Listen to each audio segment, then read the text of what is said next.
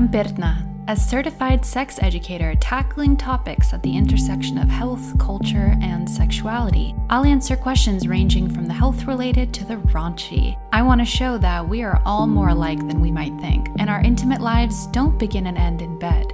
This is Beyond the Bedroom.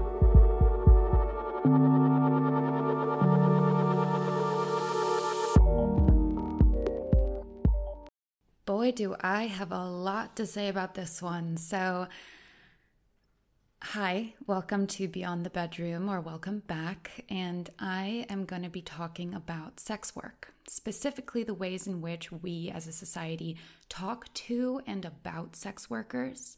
Um, and if you want to read more about like policy and deconstructing all of that, I've written enough about it. But if you just want to listen to me chat about the ways in which we often go about uh, protecting sex workers the wrong way, this is the episode for you. So, if you're a sex worker, if you're someone who loves sex workers, if you don't like sex workers, regardless, this episode uh, will maybe shed some light on some nuance that you might not have thought about before. I uh, personally have pretty good experience, and and uh, I consider myself a good person to talk about this. I um, I have over five years of experience with uh, organizing for sex workers' rights. I have five of them in New York City. And then uh, since I moved here in 2018, like late 2018, I've been doing a lot of uh, research and work um, remotely. And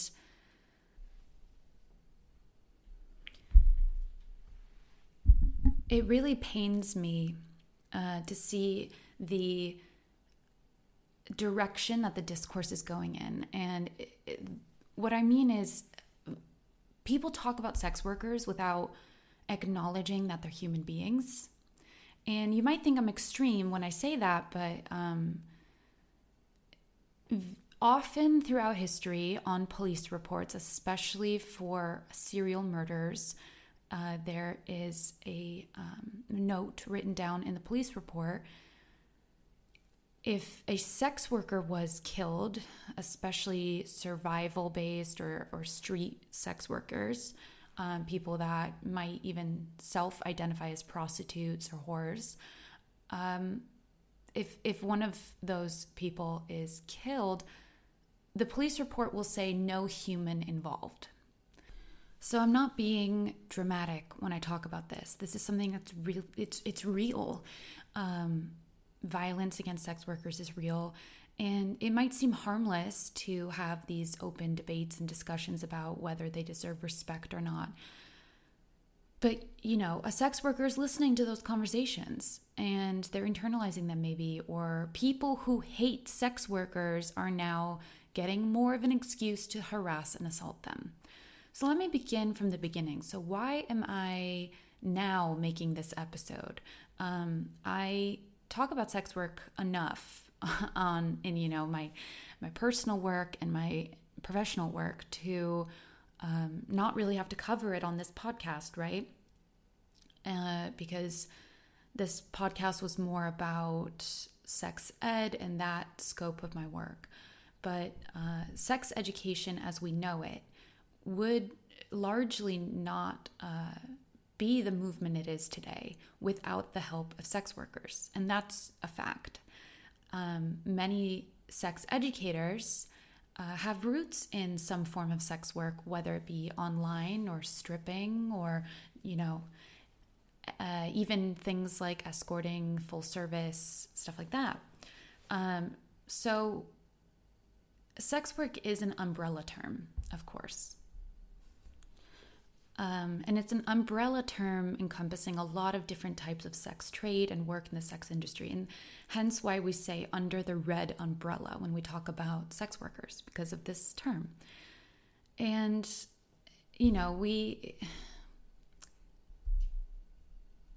For those of you who don't know my background, I grew up in the United States and I moved to Iceland about, I want to say like two and a half years ago or something like that.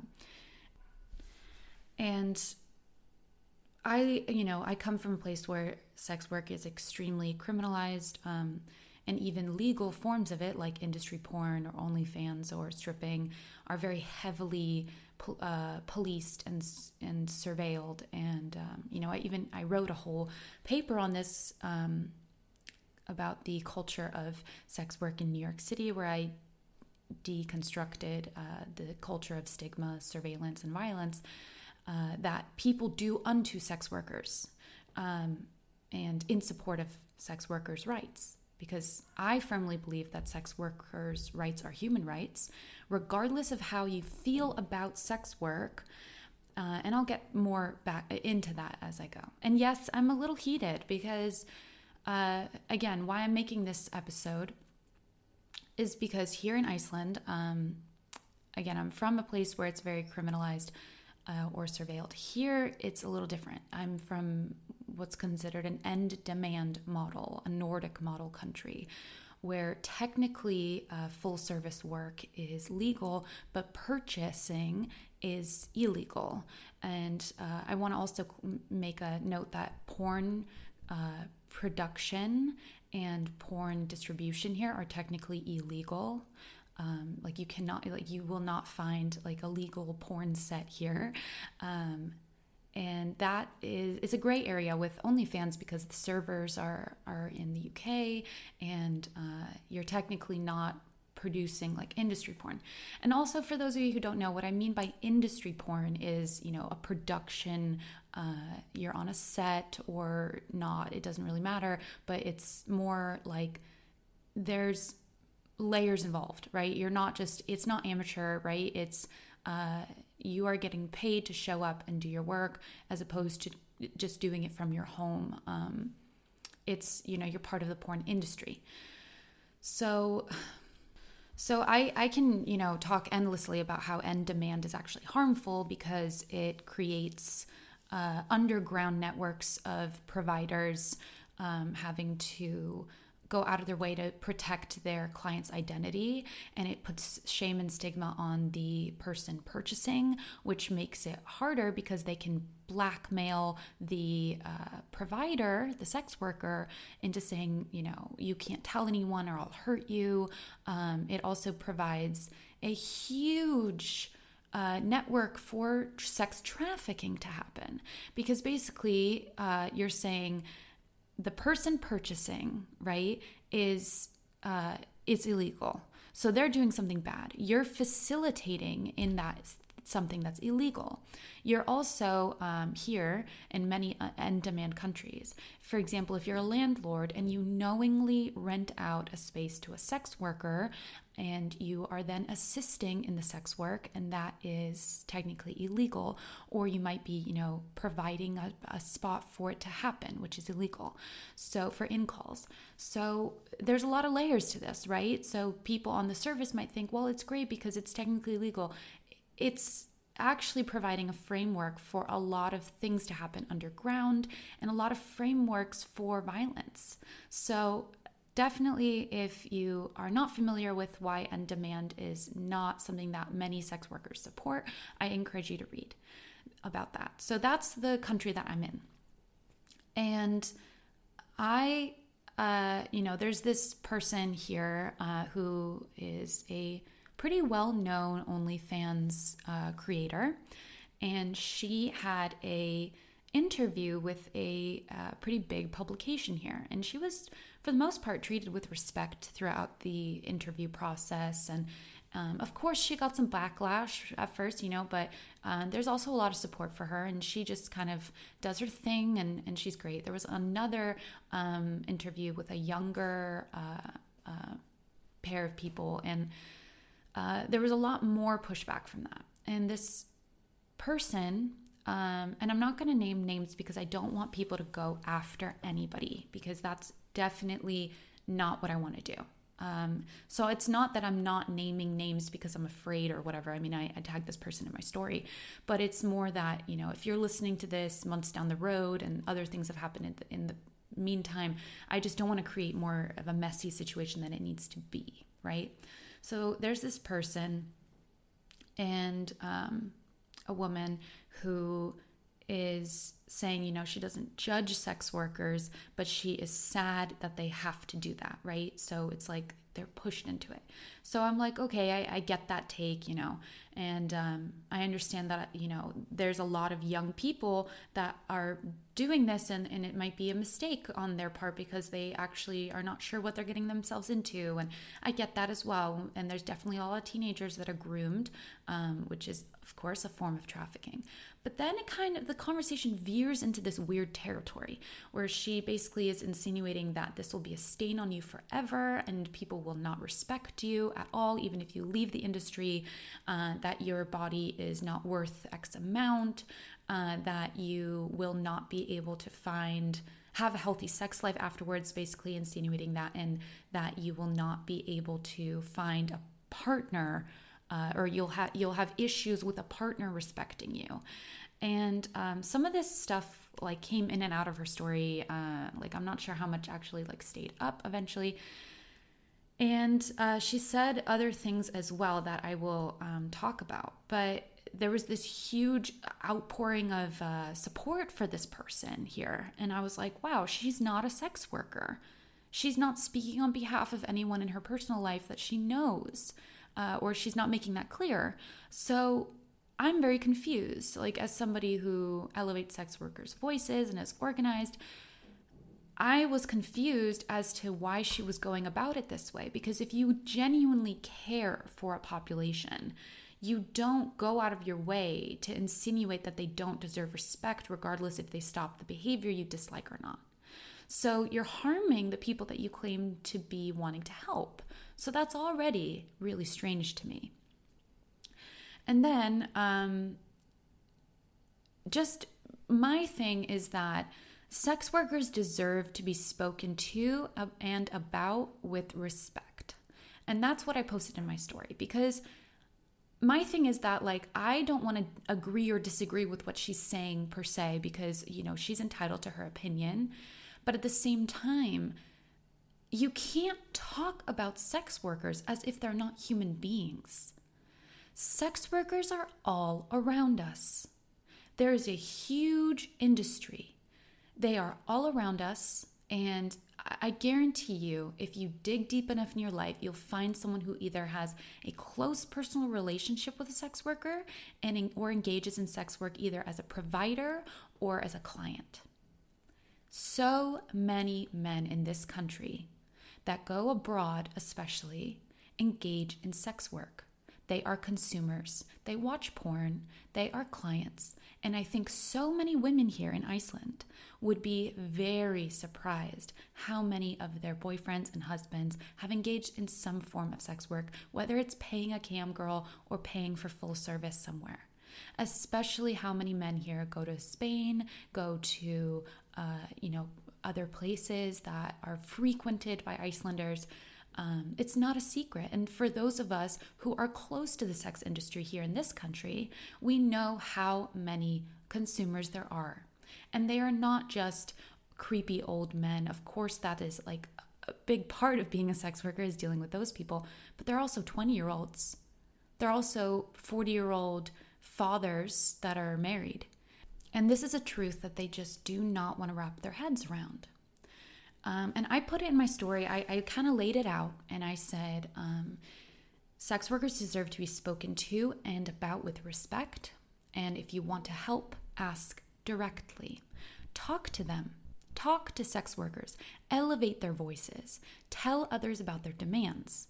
Sex work organizers exist in every country, even here in Iceland. There is a red umbrella organization here. Uh, you know, go if you were very concerned about young people joining OnlyFans, for example.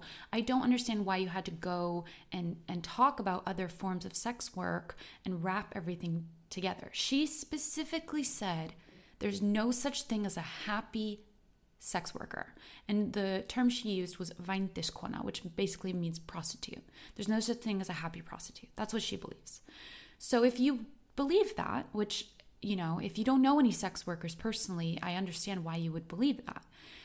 But um, why don't you go to the source and ask what you can do to help if that's really what you feel? It seems like you're just trying to distance yourself from sex work and make yourself seem like you know better and you want to guide them, but you're not speaking to them directly. You're not going to the source. So that's why I'm questioning the intentions, right? I was a sex work organizer in New York City for five years. I was working on policy change and I was also on the ground providing resources and health information. And some of my best friends are still in the sex industry. Some of people I consider family are sex workers. They are happy, they are thriving. Regardless if they left the industry or are still in it, they deserve respect. People who leave the industry and regret it someone like for example Mia Khalifa she says she doesn't necessarily regret like the work that she's all of the work that she's done but she was manipulated she was groomed from her young age she did things that she was not proud of she was only in industry porn for about 3 months but it blew up she was pressured into doing things she didn't want to do, right? She still has an OnlyFans now and she feels a lot happier taking control of her narrative and talking about um, you know these things and and calling out the nuance in this industry uh, so she deserves to be treated with respect even though she regretted what she did and she made mistakes she feels like and now she has an onlyfans and she's uh, you know posting photos for money um, but that's because that's her choice.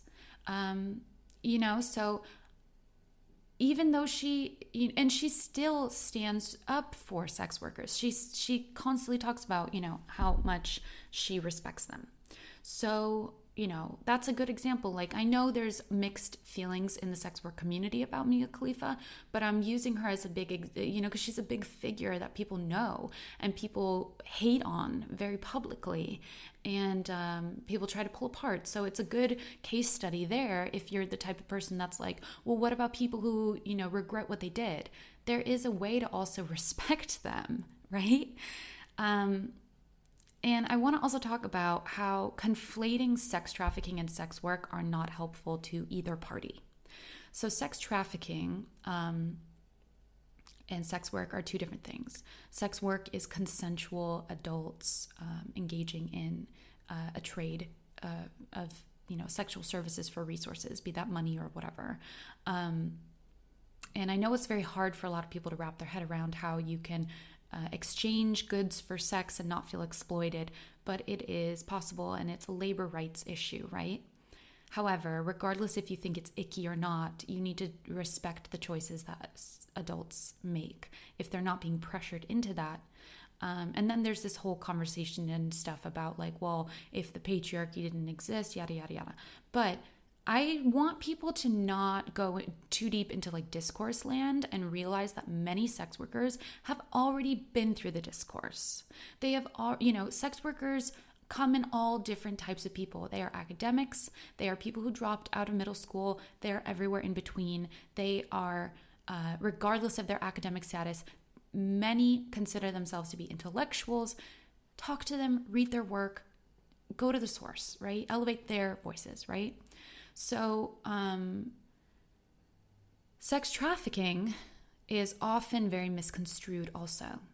Yes, there are sex trafficking rings that um, are horrifying. There are sex trafficking uh, organizations. There are people who kidnap people and keep them in sex slavery. These are things that happen. Sex trafficking can also look like pimping, which is someone trying to be your manager, right? Uh, it can also look like you start dating someone and they're great, they're amazing, and they start, they're the best boyfriend you might have ever had. Slowly, they start chipping away at your worth and they start pushing you to do things that you don't want to do.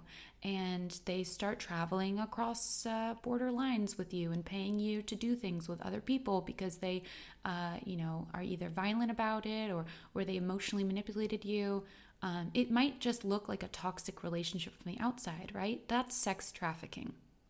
Uh, one of those politicians in the United States just got caught for trafficking of a minor because he was paying a 17 year old to go across state lines and have sex with him and travel with him. Um, people were saying, see, this is why sugaring is bad. Um, no, that's she's a minor. She's not consenting. That makes it trafficking. So there's nuance, and many sex workers are against, vehemently and vocally against sex trafficking. And most, if not all, sex workers are against the conflation of the two terms because it is extremely harmful for sex trafficking victims to come out and say, I was trafficked, only to be criminalized for sex work because maybe they're not believed. If you're in that situation where you have the uh, horrible boyfriend who tries to pimp you out, right? You might not be believed. It might be, well, like, well, you decided to be with him, you, you know, yada yada. So there's that, right? There's this, uh, you know, conflation of the two doesn't help either party because sex workers who are maybe sexually assaulted on the job or um, something happens, they're robbed, whatever, they can't come forward because they might be seen as trafficked. And um, that's, you know, the whole rights not rescue conversation. So, of course, there's people who regret it. Of course, there's people who love it. There's people who felt pressured people who felt empowered. It is impossible to generalize such a huge population of people. Sex work is an umbrella term, like I said. So I'm talking about industry professionals, dominatrix, strippers, uh, OnlyFans girls, full service, street workers. This is an umbrella term. There's no way to generalize this many people, right? And young women are being pressured into this kind of work. Absolutely. And I know um, I'm a very different person at 25 than I was at 18. Um, and young women are also pressured into like doing stuff like sugaring, where you have a sugar daddy, and it's basically just. Um, is a form for a lot of people of full service work, which is another term for like escorting, etc. Um, but with more kind of dating involved. Uh, and, you know, for a lot of young women in college in America, especially, they're pressured into doing that because of their tuition. And also, it's just seen as like a cool thing to do uh, without, you know, taking into consideration the risks and harms. And sex workers themselves are often the people who are most vocal about the harms of the industry and harms of things like sugaring that might seem innocent and they're not. I can say these things and still support sex workers. And I can say these things and say, um, everybody has a different experience with sugaring, for example. So, yes, young women are being into are being pressured into this kind of work, but why aren't you going after the people applying pressure? Why are we not talking about the patriarchal standards of youth and sexuality, the, the standards of youth in porn as a result, the pressure of young women from people that uh, should not be talking to 17, 18 year old girls to begin with? If you are a 40 year old man, you have nothing in common with that girl, leave her alone. That's my take. Why are you hitting on a girl who's a teenager? Why are we not shaming them? Why is that okay? We should be empowering young women to make their own choices by shaming the people that are trying to take advantage of them. I heard uh, this great quote once that was like, you can tell someone to leave a bad situation, like a bad relationship, over and over and over, but they're not going to leave until they feel empowered enough to do it. So, we should be empowering the choices that people make and providing a compassionate, resourceful safety net for them if they decide to leave. And if they don't decide to leave and they love it, we should still be there for them. That's my take. And I, in my life, have I done things that I regretted? Absolutely. But do I have people in my corner who love me and support me that made it all worth it in the end? Absolutely. You will find your people. If you are a sex worker, uh, I'm here for you. Um, I have friends that will be there for you. You are loved. You are worthy of respect. You're a human being, and um, and I I will. That's the hill I will die on. Uh, so when somebody is vocal in this way against sex workers without understanding the nuance of this conversation, yes, I will raise my voice. Um, because you cannot tell me that people in my life that I consider like family are not worthy of respect. You know? So I really think we should be having these conversations about how a lot of industry porn is ran and regulated solely by men who are more interested in making money than anything else. And there's also a lot of people that are fighting for legal uh, rights and policy change for industry porn in the United States, especially in California, where, for example, a lot of legislation about uh, industry porn is pushed and lobbied by adult entertainers not necessarily the producers and, and the execs, the adult entertainers themselves. Uh, because they're not, you know, it's very it's very rare that we think of any other kind of politicized occupation as being both the victim and the criminal. And this is why a lot of the times people conflate sex work and drug use, for example, because that's kind of similar in terms of how we think of them as both victims and criminals at the same time, right? But um, I don't like conflating the two because they're both very different behaviors and. Um, uh, you know, of course, there's similarities, there's overlaps, but the same could be said about like a lot of different behaviors, right? But in terms of how we um, think we need to rescue everybody, if you think you need to like rescue someone, chances are you're not going to listen to their point of view. You've already made up their mind, your mind.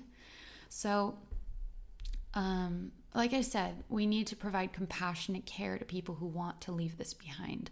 And we need to, you know, show respect and compassion for the people who choose to do this consentingly and willingly. Uh, young women who leave the industry or say, oh my God, I've made a huge mistake. And if you go on Instagram and say, yeah, this is going to ruin you for the rest of your life, how do they feel now? How do you think you made those people feel? You know?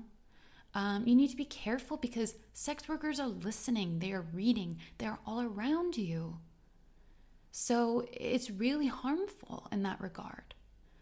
And that's why it upsets me because if you're trying to help the people that you're saying, well, you know, XYZ is going to happen to you, they're probably just going to want to stay because, like, what's the point now? And then you're pushing them maybe to do things and they're internalizing these messages and you're doing you're it's backfiring right? And um you know if if we allowed people to say i made porn and i don't anymore. Please respect my privacy. We should respect their privacy. It wouldn't be such a big deal right? And if we allowed people to say i make porn and i love it respect my decision it wouldn't be a big deal either. Unfortunately, reality kicks in and people don't respect that, right? And that's why uh, I want to share some practical and realistic warnings and advice from sex workers themselves that my friends have sent in and people uh, in my life have sent in and that I use as well. So, uh, one is um, and also, I want to mention that I'm not saying this to be like, oh, don't do this ever. I'm saying if you're going to do this, you need to know the risks involved, but you're still worthy of respect and care and love regardless. That's, you know, there's going to be people that are writing for you in your corner, but you need to know these things. So, yes, it will be leaked. You have to be okay with everyone in your life, including your parents, teachers, etc., possibly seeing this. Um, you will become a bigger target for harassment, uh, especially sexual harassment and assault. Um, unfortunately, being a sex worker puts a big scarlet A on you and a target, but um, and you can still be a sex worker and respect yourself. Period. um, but you know you might be discriminated against in future employment, especially childcare. Um, you will have to become your own biggest advocate. You'll have to develop a thick skin. People will project their fear and hatred onto you, and I promise you're still worthy of respect. And I know um, this quote, I'm not sure of the source of this, but it goes, it floats around a lot. And that quote is um, Sex work is dangerous because of the violence we perpetrate against sex workers. Uh, it's not. Um, I mean, that meets, might seem obvious, but to some people, that's really eye opening. Um, don't use your government name, carry a weapon or spray, protect your IP address, uh, and um, pay your taxes. And if you're eligible for that, and if you know you're you're not. You need to, of course, protect your family, protect your income, etc. But you know, and you also need to be really great at screening. Um, sex workers are incredible uh, in terms of the safety and screening tools that they have created and shared. So, unfortunately, after FOSTA and SESTA passed in the U.S., um, there aren't as many screaming screaming there aren't as many screening services available online to sex workers uh, the other thing i'm going to say is that no this is not quick cash uh, sex workers will be the first people to tell you that there is um, good days, bad days, good months, bad not, you know, good shifts, bad shifts, right? Uh, it's not quick money. It's not easy money either. It's a lot of work and digital sex work, even though it's considered, you know, like a, a safer route or whatever. Um, it's a lot of work. I mean, it's content creation and uh, there's a lot of effort and emotional effort and, and time and money a lot of the time going into it. Self care is extremely important, and the book Thriving in Sex Work by Lola Davina is amazing for helping that work life balance. So, uh, if you want to read more books about sex work uh, written by sex workers and sex works act- workers, activists, and organizers, you can head to my reading list on my website. Um, and I want to also shout out to um, Bellesa Co. Uh, they're technically industry porn, but they um, operate with ethical standards. And, you know, I say ethical in quotes because, like, that always, you know, is dependent on the person involved in the sex work, obviously, what they consider ethical, um, like the sex workers themselves. And a lot of um, conversation and compassion, compassion is happening on their sets and also on their um, social media accounts. I think they're doing really important work and they're made with women in mind. And I appreciate the, the work that they do. And shout out also to Dipsea for their erotic content. And they provide excellent erotic content that's really steamy without like the headache of being dragged into the porn discourse, right? Um, and I'm also working on erotic stories here in Iceland, in Icelandic, which is really fun. Uh, and if you want to read more about sex work, labor rights, and the like, you can head to my reading list um, or just Google my name and sex work, and my um, stuff will come up. But basically, um, my takeaway is that there's a way to go about this conversation if you genuinely care about sex workers um, there's a way to go about this and say i'm really concerned about the young young women like teenagers that are being kind of pulled into this industry. I'm here for you. I here are the resources. Um, you're worthy of respect and love and we're here for you. If you are make if you feel you're making a mistake reach out. We will talk to you. And if you don't and you really can feel like this is something you want to do here are some resources to keep you safe it's that simple, you know? And go after these stupid assholes that are harassing sex workers and uh, making it unsafe to walk around in this world as not just a sex worker, but as a sexually liberated person. I have been harassed and stalked and assaulted for my sexual orientation, my identity, my uh, work, uh, etc. Um, and you know, why are people writing for those people that do those things to me? Why are people defending them? You know, it's it's it really sucks and it's really scary. And I um, I encourage all of you to realize that someone you love is either a sex worker or is engaged in some way in sex work. And uh, it's a super politi- pol- politicized discourse. And um, we should be speaking to people uh, like human beings. That's my takeaway. And this is not the first time, and definitely not the last time I will talk about sex work. Uh, but I hope that if you, for example, are extremely against sex work, you at least have some better understanding of how to go about uh, expressing those things in this world. Um, because I think we are all deserving of care and respect. And I love the sex workers in my life. Um, I love the people who engage with sex work in my life, and um, I am not ashamed to openly admit that. If you want to support my podcast, uh, use my referral link and use the code BIRNA10 to buy yourself something nice, uh, maybe a vibrator, maybe a candle from Maude. Uh, the link will be in the description and also on my site. You can always reach out to me at Beyond Bedroom Podcast as well. Um, and I'm here for you and I love you. Okay, bye.